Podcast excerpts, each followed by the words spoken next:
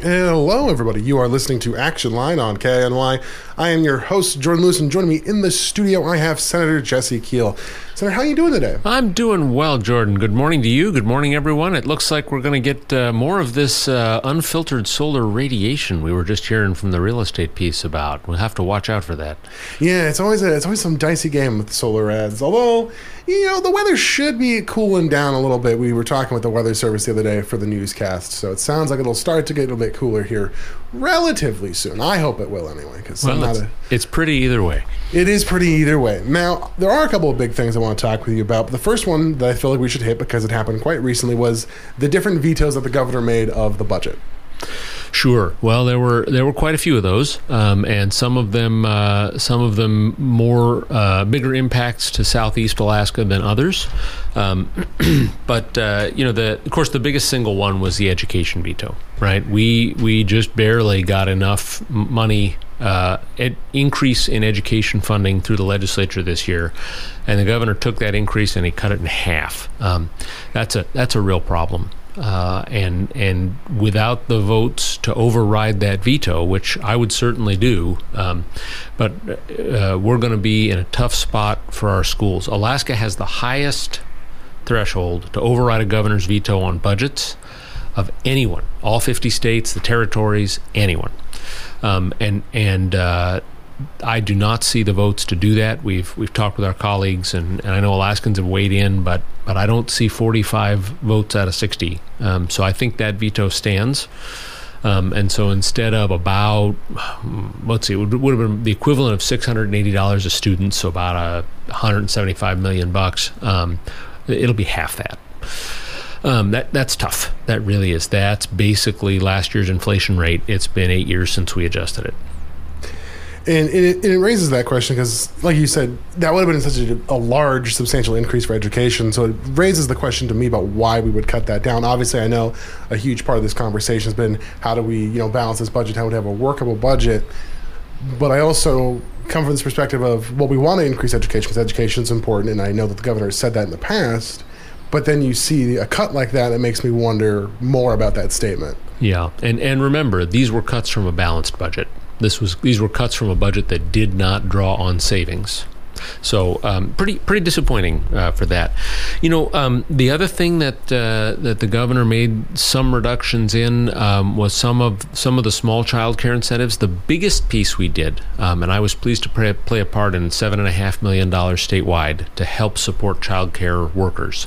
Right, it's a it's a line of work that pays uh, surprisingly low wages. They have a very hard time getting people to do the work, providing quality child care.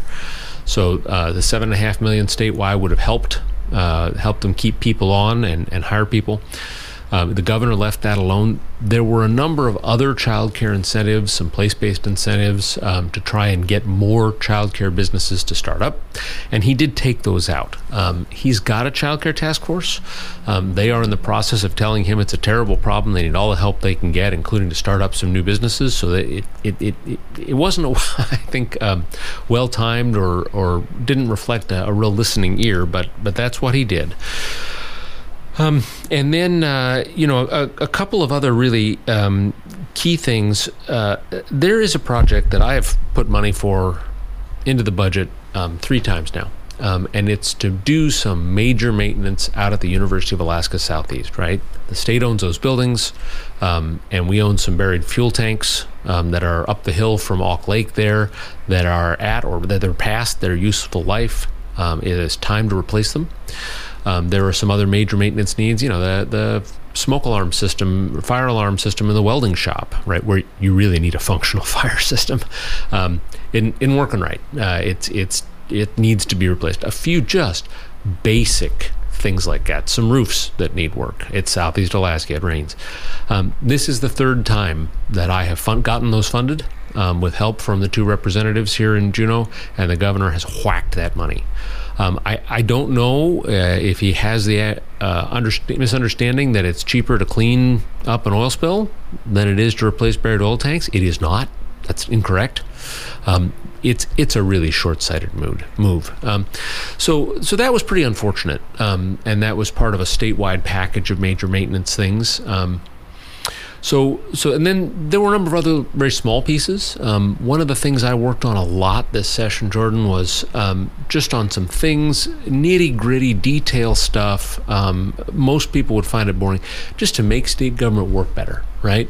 Things where um, there should be good alignment between me and the governor on things that are just going to make state government a little more effective, a little more efficient.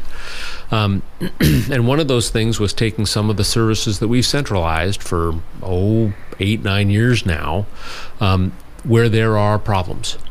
Um, and, and making some very, very limited adjustments, certainly not undoing all the centralization, um, but making some very limited adjustments to make some of those things work better. Um, and the governor decided to line out and veto those. Um, and, and that leads to less efficient state government. It leads to more expense in the long run. Um, so, so that was hard to see. Um, we're talking about uh, three, four positions.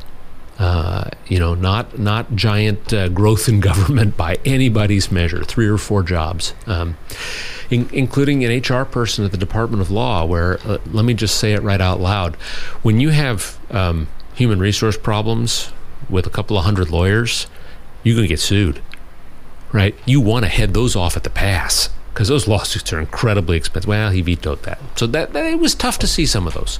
Um, but we'll continue to work on those things, especially next year. We're going to come back at the education thing. Um, what we did this year was money, but it wasn't in in the law and the education funding formula in the law. Um, I think you'll see us get that passed next year. The Senate passed a bill to make that a permanent funding increase. Um, it's over in the House. I think you'll see us put that on the governor's desk in some form, hopefully with a higher number next year. Gotcha. And and then one of the things that I sort of thought about, I mean, when you mentioned the university aspect of it, I mean, I remember when I was a student reporter and looking at, you know, some of the budget expenses towards the university, especially because back when I was a student, that was when we were looking at those substantial cuts to the university system. Mm-hmm. And seeing that, you know, a lot of those were those sort of repair, those maintenance kinds of things that the university needed. So to now hear that those are still things that need those funding, things that need to be changed, need to be updated, it it is a bit concerning, I would say, because if we continue to put those off, it makes you wonder what are we or why are why are we where or why are we redirecting money away from that? And it's it's it's really bad management, bad fiscal management for Alaska's future.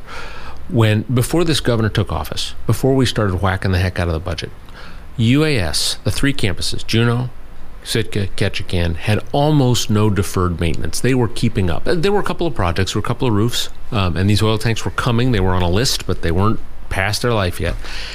And then these massive cuts out of the programs, right? Cutting professors, cutting staff, cutting programs, fewer degrees of uh, to choose from, right? Fewer choices for Alaska students. And so the university did everything they could right? And they, they made those big cuts, they made those hard choices, but also some things, those cuts went so deep, they said, well, we're not going to keep up on that maintenance item this year. Maybe we can get to it next year. And we started building the kind of deferred maintenance list that is a massive problem at Anchorage and Fairbanks. Anchorage and Fairbanks together have a billion dollar deferred maintenance program. We didn't used to have that at UAS, and we're starting to build it now. Anybody who thinks that's a good idea, look around at that one house in the neighborhood where they never fixed the roof or they never dealt with that problem with the gutters and they backed up and they flooded whatever, right? And it's starting to look like the Dickens and you wish they'd do, do something about it, but now it's more expensive than it ever would have been at the time.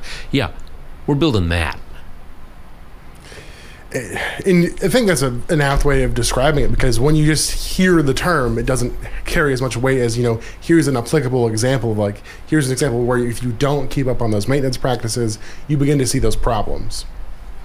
Yeah, so so we're to keep we're to keep after this. Um, we've got to get on top of these these issues, um, and and uh, you know whether we need to whether there's a way to work with this governor that I haven't found yet, or whether we need to drag him kicking and screaming the need is still there. The state owns these things. We got to educate kids and the students in the in the K twelve schools. We got to educate college students uh, through grad school at UA. We, we need state employees running state programs in state buildings, and they can't fall down. Yeah. Gotcha. Well, we are going to be moving into our break here in just a moment. In the second half, I do want to talk to you a bit more about childcare and then maybe what do you think might we need to change in order to see more of that push for that education funding and getting some more security on that? You are listening to Action Line on KINY. And we are back on Action Line. I am your host, Jordan Lewis, and joining me still I have Senator Jesse Kiehl. Now, in the first half, we ended up closing talking a lot about, you know, education, sort of the push the, for the funding there and some of the concerns. So, one of the questions I have for you now about that is what do you think we need to do differently to really get that push for that education funding, to really try and cement that into sort of the, the funding code or whatever changes we need to do to get that there? Yeah, that's um, that's the I think the primary challenge of the next legislative session right?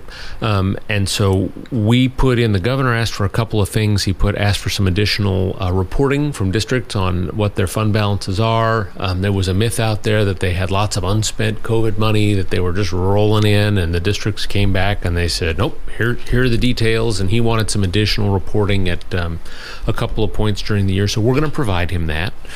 Um, we're going to get those questions answered and then um, continue to work with education advocates um, around the state um, and folks to, to help you know put a fine point on this this important message that good schools are crucial to healthy families and a good economy, right? More and more people can work anywhere on this planet, Jordan. Juneau is one of the best places on earth to live. But if the schools don't if the schools go downhill, people won't choose to live here. They will go somewhere where maybe the quality of life isn't as great, but they are sure their kids have a bright future, right? So we want to keep our schools strong and, and, and in good shape and going well and provide opportunities for local kids and continue to attract folks who can live anywhere on earth to, to the capital city and to our region of the state, right? Our, our schools in Skagway are award winning they're usually named the best in the state.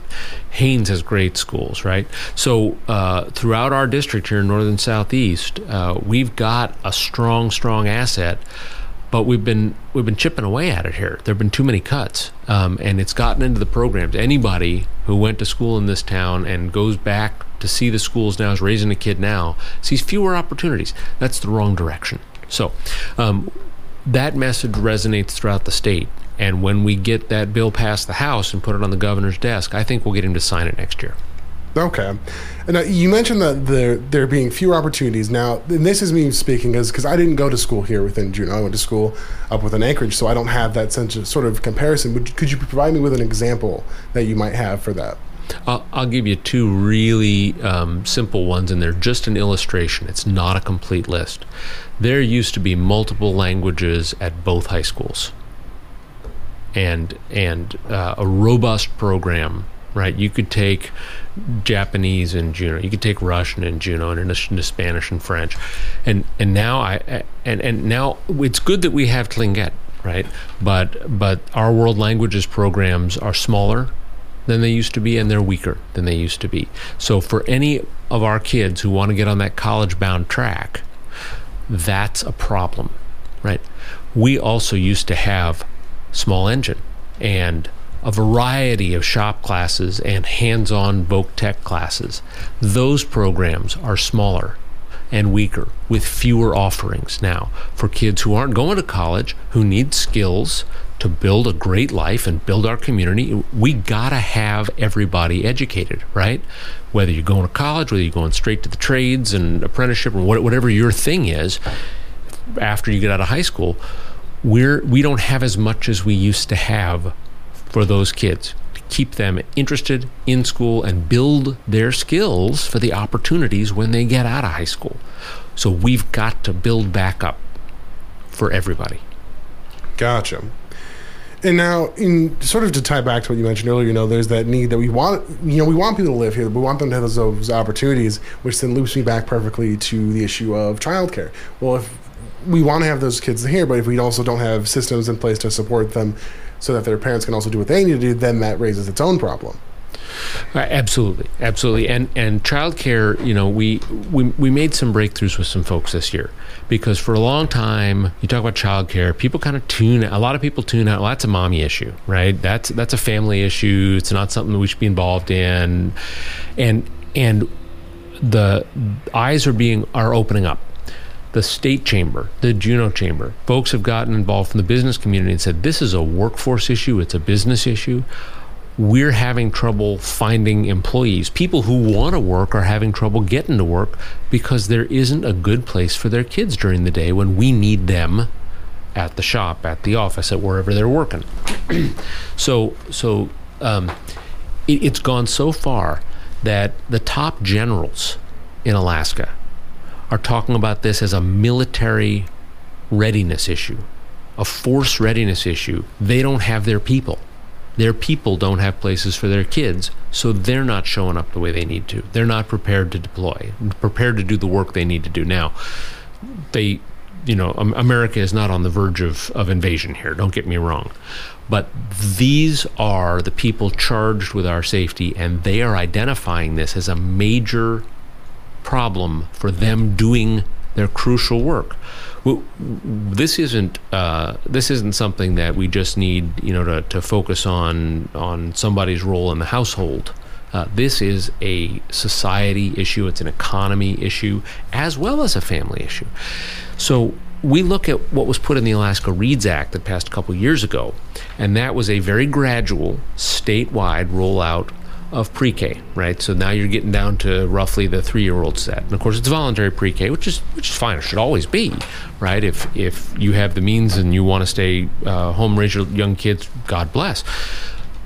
But but we don't have the speed or the capacity to roll that out statewide as fast as we have unmet needs in childcare, and pre-K doesn't get you down to that infant to three set that's where some of our greatest needs are.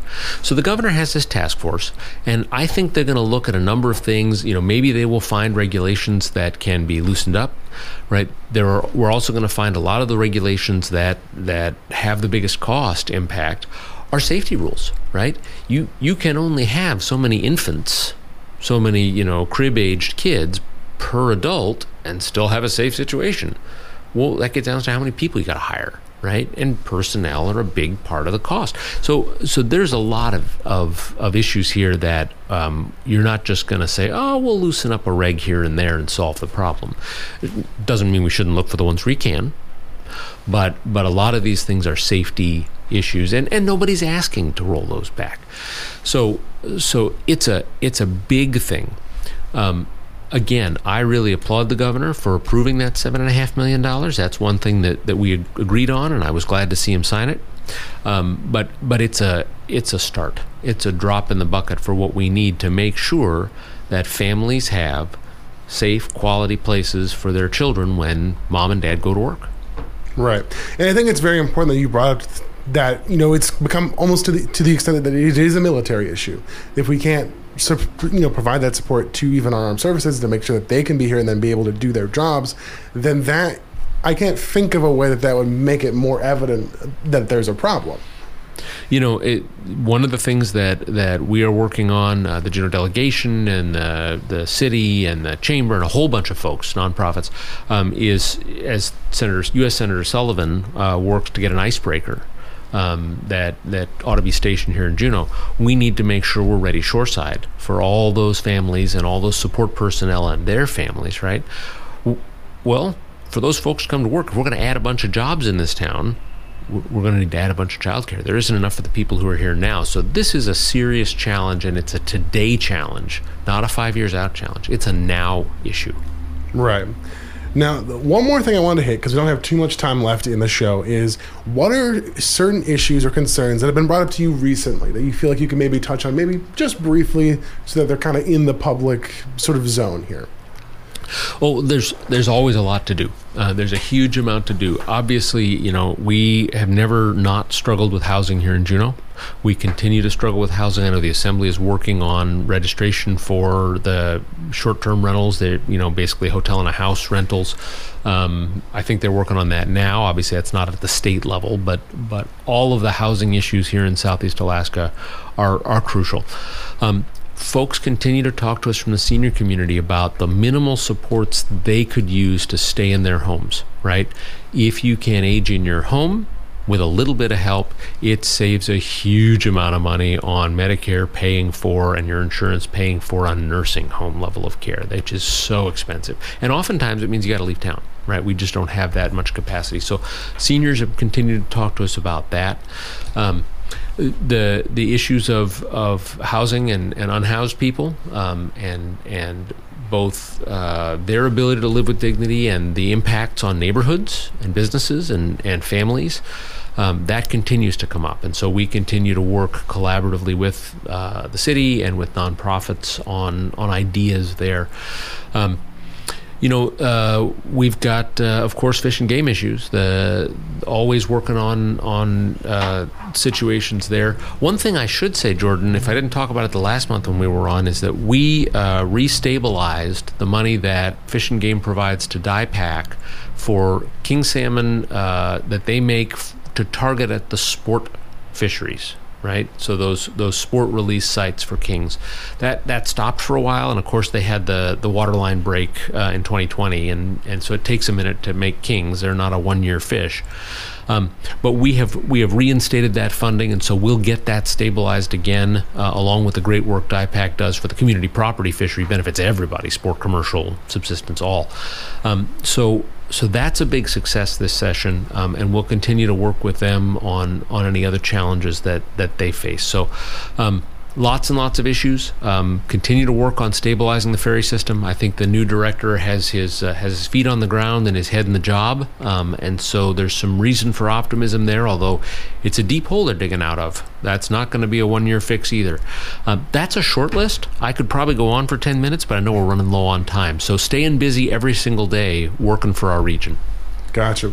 And you were right. We are out of time. But Senator Kiehl, I'd like thank you for coming on. Hey, thank you so much, Jordan. Thanks everybody for listening. And uh, you know, don't get burned out there in this uh, in this solar radiation spell we're having. Oh yes, do stay safe out there with those temperatures. You've been listening to Action Line on KINY.